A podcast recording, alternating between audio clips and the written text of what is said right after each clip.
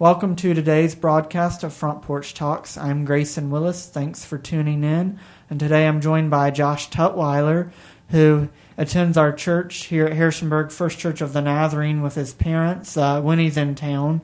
Um, but Josh, just start off telling us about where you're from and also uh, share your testimony, whatever you'd like to share with us today. Sure, I appreciate you having me here to share that. I, uh, I was born and raised in Bridgewater, Virginia. I uh, went to Blue Ridge Christian School growing up, and then uh, ended up going to Wilbur Pence Middle School and graduated from Turner Ashby. Uh, when I was there, I played baseball there, and then once I graduated, I went on to play in college. I, I graduated from Old Dominion University down in Norfolk uh, in 2012. And then after graduation, I got a job at uh, the College of William and Mary in Williamsburg coaching baseball. And I was there for three years. And then for the past four, I've been at Virginia Commonwealth University uh, in Richmond, Virginia, doing the same thing, coaching, uh, where I also was in grad school for a little bit during that time. But kind of the, my testimony and the story that where this takes place was right after I graduated from Old Dominion, and it was in the uh, the early fall of uh, of 2012, and uh, in September. I had just gotten the job at William and Mary, and this uh, kind of takes place right in that September there. And to start, because I think it's important for any kind of testimony. Uh, if you're going to be looking at it, you know, through a gospel lens, to have a little bit of a, a backdrop that kind of uh, a base to the story. Baseball pun only somewhat intended there, but I, I kind of always start whenever I when I share this, actually with a benediction, um, which is a little bit you know contrary. But it's from uh, Richard Halverson. He used to be the Senate chaplain, um, and he was pastor of the Fourth Presbyterian Church up in Bethesda, Maryland. His benediction goes, he says, You go nowhere by accident. Wherever you go, God is sending you. Wherever you are, God has put you there. God has a purpose in your being there. Christ lives in you and has something he wants to do through you where you are. Believe this and go in the grace and love and power of Jesus Christ. And for me, when I heard that, it, it really struck a chord because I think that uh, I'm a big believer that you are where you are for a purpose and you are hearing what you are hearing for a purpose. So, you know, we may not know what that is, but I, I believe that it is totally true. And, uh, you know, you, you might be coming from one or two different places and, you know, you may already be a believer, and I'm, thankful for you. And I want you to view this story as an encouragement of the great things God has, is, and continues to do. Or you might not be too sure about this whole Jesus thing, and I'm certainly thankful that you will be able to hear my testimony as well. And I'd just like you to view this story as a smaller scale version of what Jesus does for us spiritually. In college, when I was going through my undergrad, I actually got a minor in philosophy of religious studies. And one of the things that we talked about in one of my classes was about how our perspective does not always match up with God's perspective. We are generally speaking a very uh, me centric uh, group of people. Uh, we base our perspective around how things affect us, maybe not for the bigger picture. And, and one of the analogies that we used was a surgery analogy, where if you have a view from the operation of the operating room, uh, you know, from the deck, and you don't know anything about what's going on, you just kind of got dropped in there, you're probably going to have things backwards a little bit where it looks like the doctor's pretty evil where all you know is that he knocked this person out and now all of a sudden they're cutting on this person and that's not a good thing. That's a horror movie type thing. But in reality that doctor's doing a good thing. And so if you, you got to understand the full picture of what's going on where you know you think that the doctor is causing this patient incredible harm when in reality this is something that's for the better good of that individual. And it's all about it, it is it's all about our perspective there because we think that we're the main character of our story but we're not uh, God is the author, He's the producer, He's the main character of the story, and, and, we're just an extra in God's grand story. And, you know, really everything points to Him. You know, we talk about the Gospels and we think about them being Matthew, Mark, Luke, and John, when in reality, Gospel is, you know, it's, it's Genesis to Revelation or Holy Bible to genuine leather, if you want to look at it that way. Um, Pastor Tim Keller had a really good sermon about this where he talks about how everything in the Bible is basically about Jesus and he talks about how Jesus is the true and better fulfillment of everything in the Old Testament. And he has a lot of examples, but a couple of the quick ones that I think are really, really good to use here. As he says, Jesus is the true and better Adam who passed the test in the garden and whose obedience is imputed to us. Jesus is the true and better Job, the truly innocent sufferer, who then intercedes for and saves his stupid friends. Jesus is the true and better Joseph, who, at the right hand of the king, forgives those who betrayed and sold him and uses his new power to save them. And then finally, Jesus is the true and better David, whose victory becomes his people's victory, though they never lifted a stone to accomplish it themselves. And it seems pretty obvious when you point it out, but it's not something that for us, especially with our individualistic mindset. It's it's pretty radical with how me centric we are. You know, you, you look in the garden, Adam and Eve wanted to be like God, and they ate the fruit. That their, their main purpose was on themselves, trying to be you know better than what they were, and you know that's pretty pro me stance to want to be like God.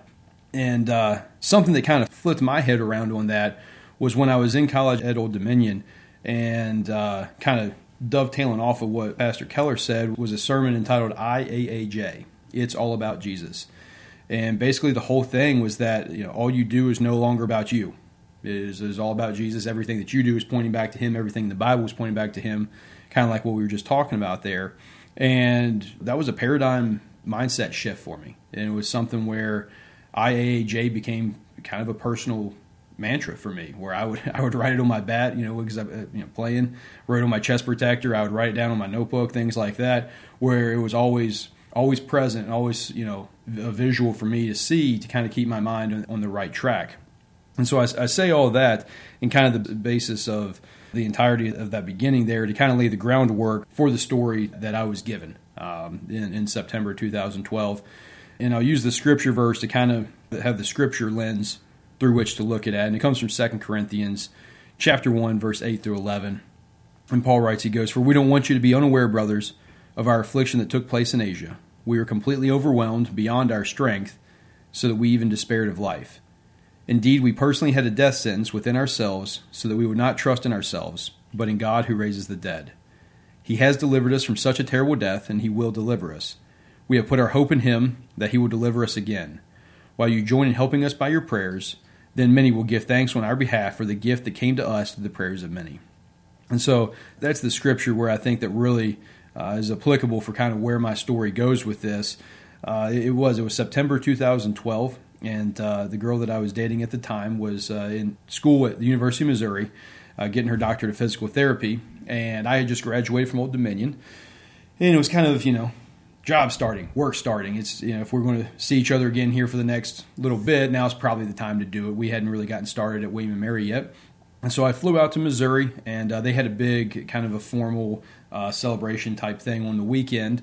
And so I flew out there and, and spent Thursday in Columbia, Missouri. Uh, Friday was the formal dinner type thing. Uh, Saturday we went to Mizzou's first ever SEC football game against Georgia, which was a blast. And then on Sunday we went to church in the morning, got some lunch, and then we went hiking and the hiking trip that we were on was about six to eight miles round trip. And we took the longer end of it. It was, it was about eight miles. And it was a bunch of intersecting trails. So you could kind of make it as short or as long as you wanted it to. And so we went the long route. And it was just trail hiking. Wasn't rocks or anything, you know, crazy like that, uh, you know, rock climbing. But uh, we're about six and a half miles in, and we climb up uh, a ridge, a little, a little bluff there. And uh, was roughly about 100 feet or so of a climb. wasn't too awful bad. And at the top, uh, at the edge, was actually another shelf below the edge. It was about two feet down, and that extra shelf was about five to ten feet deep, 10, 15 feet wide. Plenty, plenty of space that you could stand on and, and do things on, take some pictures, admire the view, and things like that. And so what we did was we sat down uh, on the top ledge there, and you know then went to stand up on the shelf.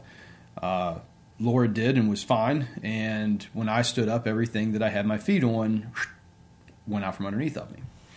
So I go out over the edge, and as I do, I start pitching forward. I reach back behind me to try to catch myself.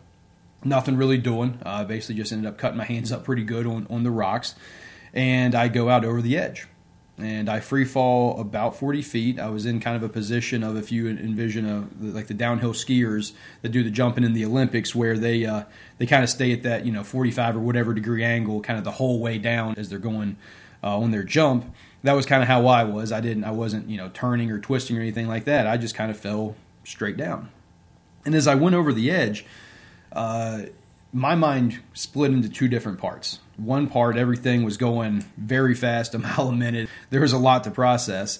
But on the other half of my mind, I had some time to think. And it's weird to say that obviously all this happened uh, in pretty quick time, uh, but I had some time to think about what was going on. And the first thing through my head was you're about to die. And I didn't know quite what that looked like. I, you know, I'm sitting there going, I don't know if this is going to hurt. Am I going to lay there for a little bit? Do I pass out right before I hit and just show up in heaven? Like, I'm not, real familiar with the whole dying thing, and so I, I didn't know how that was going to go.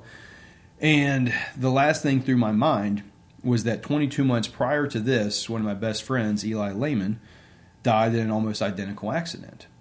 And I keep thinking to myself, going, how do you know people from my friend group? You know, we're smart, we're athletic, we're you know we're able to go hiking and stuff like that. How do we keep dying by falling off a cliff? And that was the last thing through my mind before I went through a tree. And I go through this tree, and it kind of knocks me back into the side of the cliff. And to get a visual of the cliff, it's a lot like you know, kind of using a local example here, going over Afton Mountain, where if you look over the edge, is it straight down? No, but is it straight down? Yeah, for all intents and purposes, it is. Uh, it's certainly not a sheer cliff or anything like that, but it's uh, it's certainly pretty steep. And so the tree knocks me back into this outcrop, and the outcrop's about six, seven feet around, roughly, uh, just big enough for me uh, to land on. And I finish up there, and I never lose consciousness though. I, I never got knocked out or anything like that. But as I hit, I, I come to, and I kind of have my arms out to the side, holding me there because the outcrop that I'm on is fairly steep. And when I, as I land, I hear Laura go, "Josh, Josh," and this is how I know the timing worked out was because she said once she heard the branches stop breaking of me going through the tree. Uh, and then kind of hit. That's when she hollered, and I remembered her yelling down to me, and I answered right back. And I said, "Yeah." She goes, "Are you okay?" I go, I mean, I guess it's better than I thought it was going to be. And uh, she goes, uh, you know, what kind of assess your injuries and stuff a little bit there. And I'm looking around. I've got a lot of cuts all over the place. I can tell that. That's a major concern. I see that I'm missing my left shoe. Not sure where that went. Uh, I look over and I see that my right index finger is about three times the size of what it should be. I've got some puncture wounds. I've got. I'm pretty banged up. I'm pretty banged up. And she goes, "Well, can you get up?" And for the life of me, I could not get up. I could not make myself get up. Whenever I tell it to my players or something like that athletically, I always say it's like if you're maxing out on, you know, bench or squat or trying to see how many push-ups you can do. At some point, you just can't do them anymore. And I said it was just like that, except it was just my body weight, and I could not get up off my back. And she yells down to me. Laura yells down, she goes, "Well, you know you have our cell phones, right?" And I had been carrying both of my cell phones, my personal phone, my work phone, and her phone because she didn't have any pockets. Uh, so doing the chivalrous thing kind of backfired on me there a little bit. But I said, yeah, you know, I, I know I do. And so I tried to get him. I tried to get a phone out, and as I did, I kind of slipped a little bit. And so we're like, okay, well, let, us back off this. Let's back off this. Uh, and so we kind of, you know, talked about it a little bit more for very briefly there.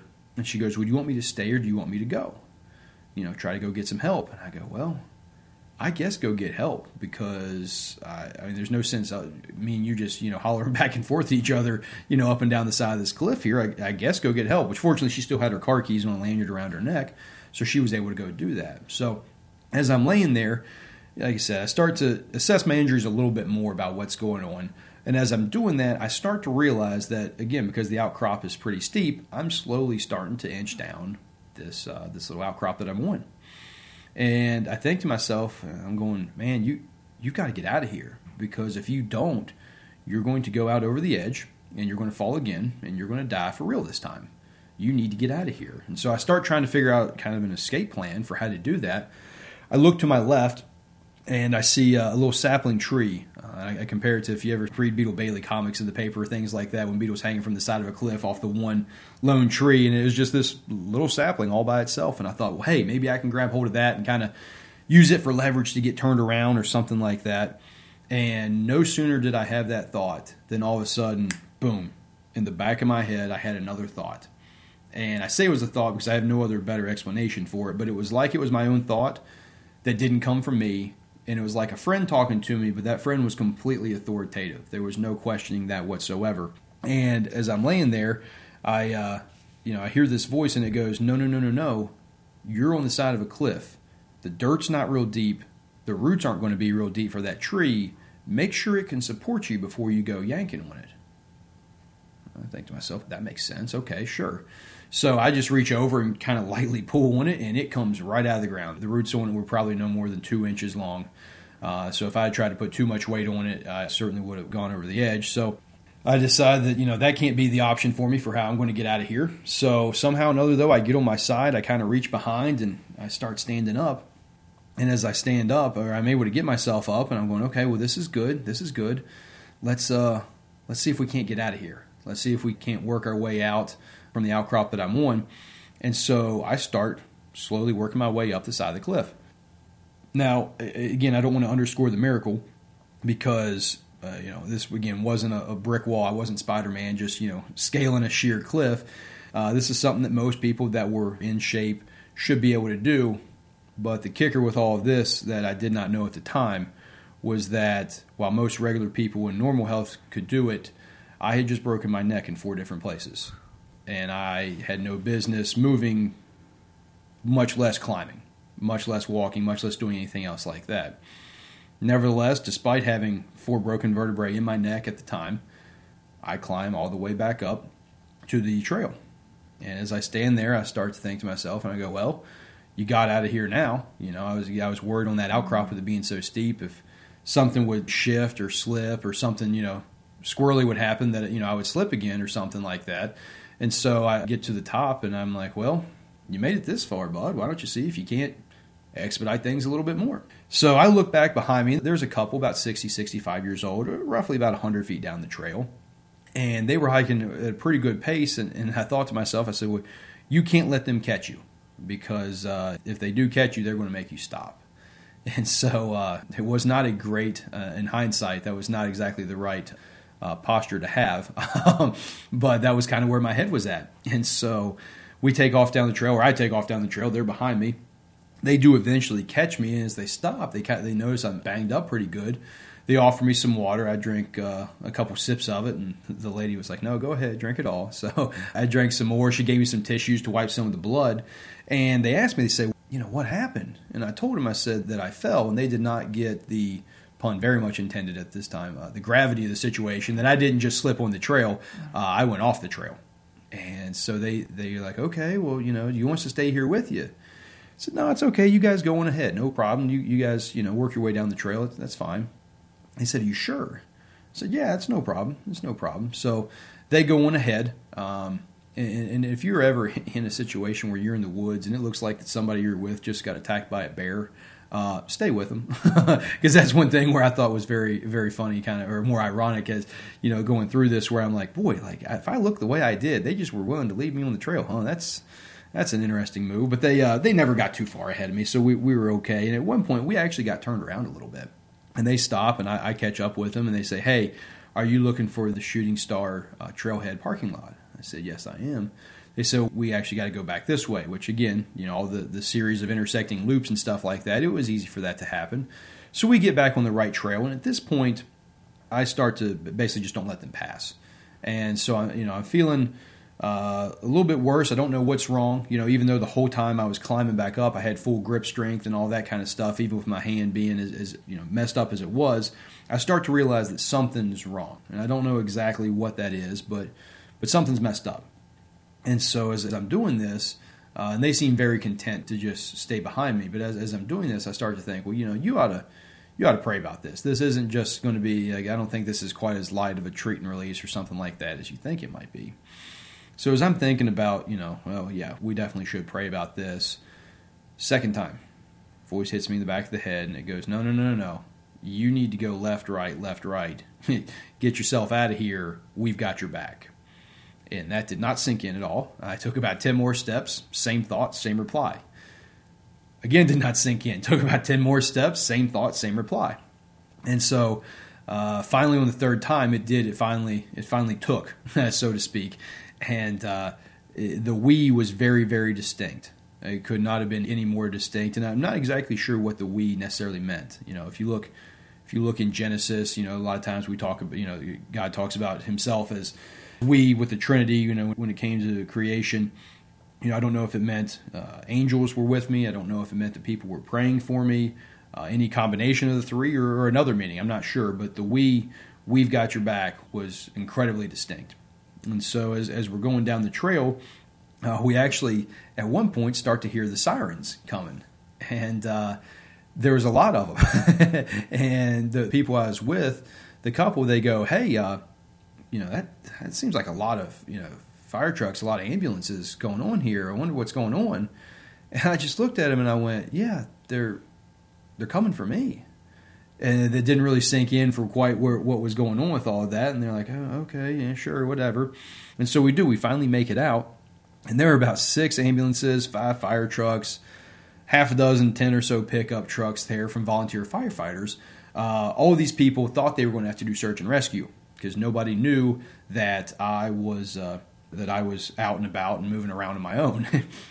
and so they spazzed out a little bit when they saw me. They, they told me to stop, stand down, and, and not come any farther. And I'm sitting there, and in the back of my head, I think it's almost humorous because I'm going, "Well, I just hiked, you know, I climbed up a cliff and hiked about a mile and a half. I can probably make it another 20, 25 feet to your ambulance, but they were incredibly insistent, and so I, I stopped, and they come over to me and they say, well, what, what hurts?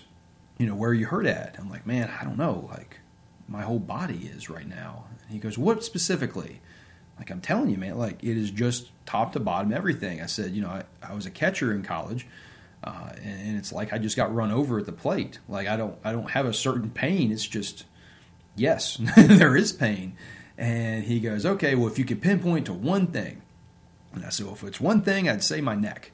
And I'm pretty sure I hadn't even got the CK in neck out of my mouth before I was in a neck brace. Because when you say you have a neck injury to EMTs and, and things like that, uh, they lose their mind, and rightfully so. And they got me in a uh, neck brace just like that. I mean, it was fast as could be. And so now I'm standing there with a neck brace, and I can't really look down because obviously the neck brace is doing its job of immobilizing my neck. And so the guy that's in charge, he bends down and squats down. He says, All right, well, I'm going to lift up your shirt and kind of assess the rest of your injuries, basically make sure I didn't you know, impale myself on a stick or something like that. And as he goes through all that, he lifts up my shirt, so I can't see what he sees. I can just see his face. And as, as he as he looks at me, he just has this look of disgust and horror and terror and sickening all wrapped up in one which was not a great feeling for me because i couldn't see what he saw i could only see him and i'm kind of going hey man hey hi i can see you. Please have some better bedside manner. I'd like for you not to be you know, messing with me like this here. And he calls his second in command over and goes write this down write this down. Multiple cuts scrapes abrasions contusions lacerations. Wow, that's really repetitive to kind of say all the same thing there, but that doesn't sound good. Uh, and it come to find out that I had cuts when it was about 70 to 80% of my body, and they were straight up and down, they were sideways, they were at a diagonal, they were all over the place. It looked, basically, it was described to me like I looked like I went and laid down in a thorn bush and flopped around a little bit, uh, which mostly we would assume came from me going through the tree.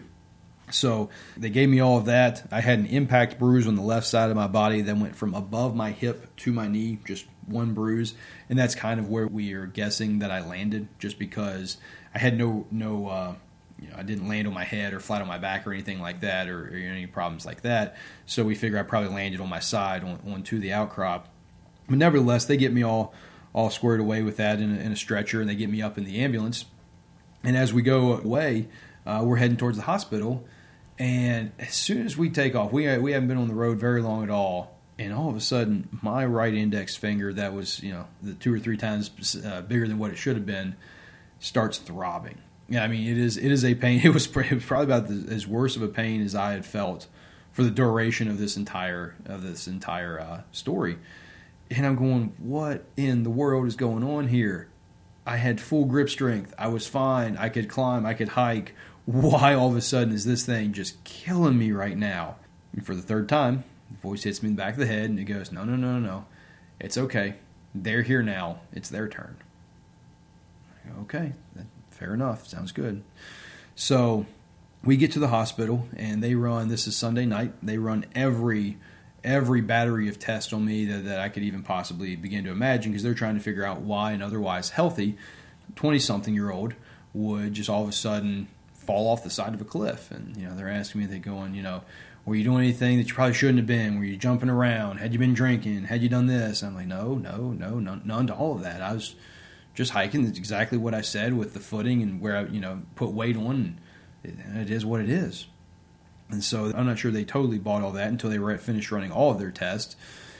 And so finally, what they came to establish was uh, that I had broken four vertebrae. So they're starting to figure out kind of what the overall prognosis is going to be for you know, kind of how we're going to go about treating this and everything.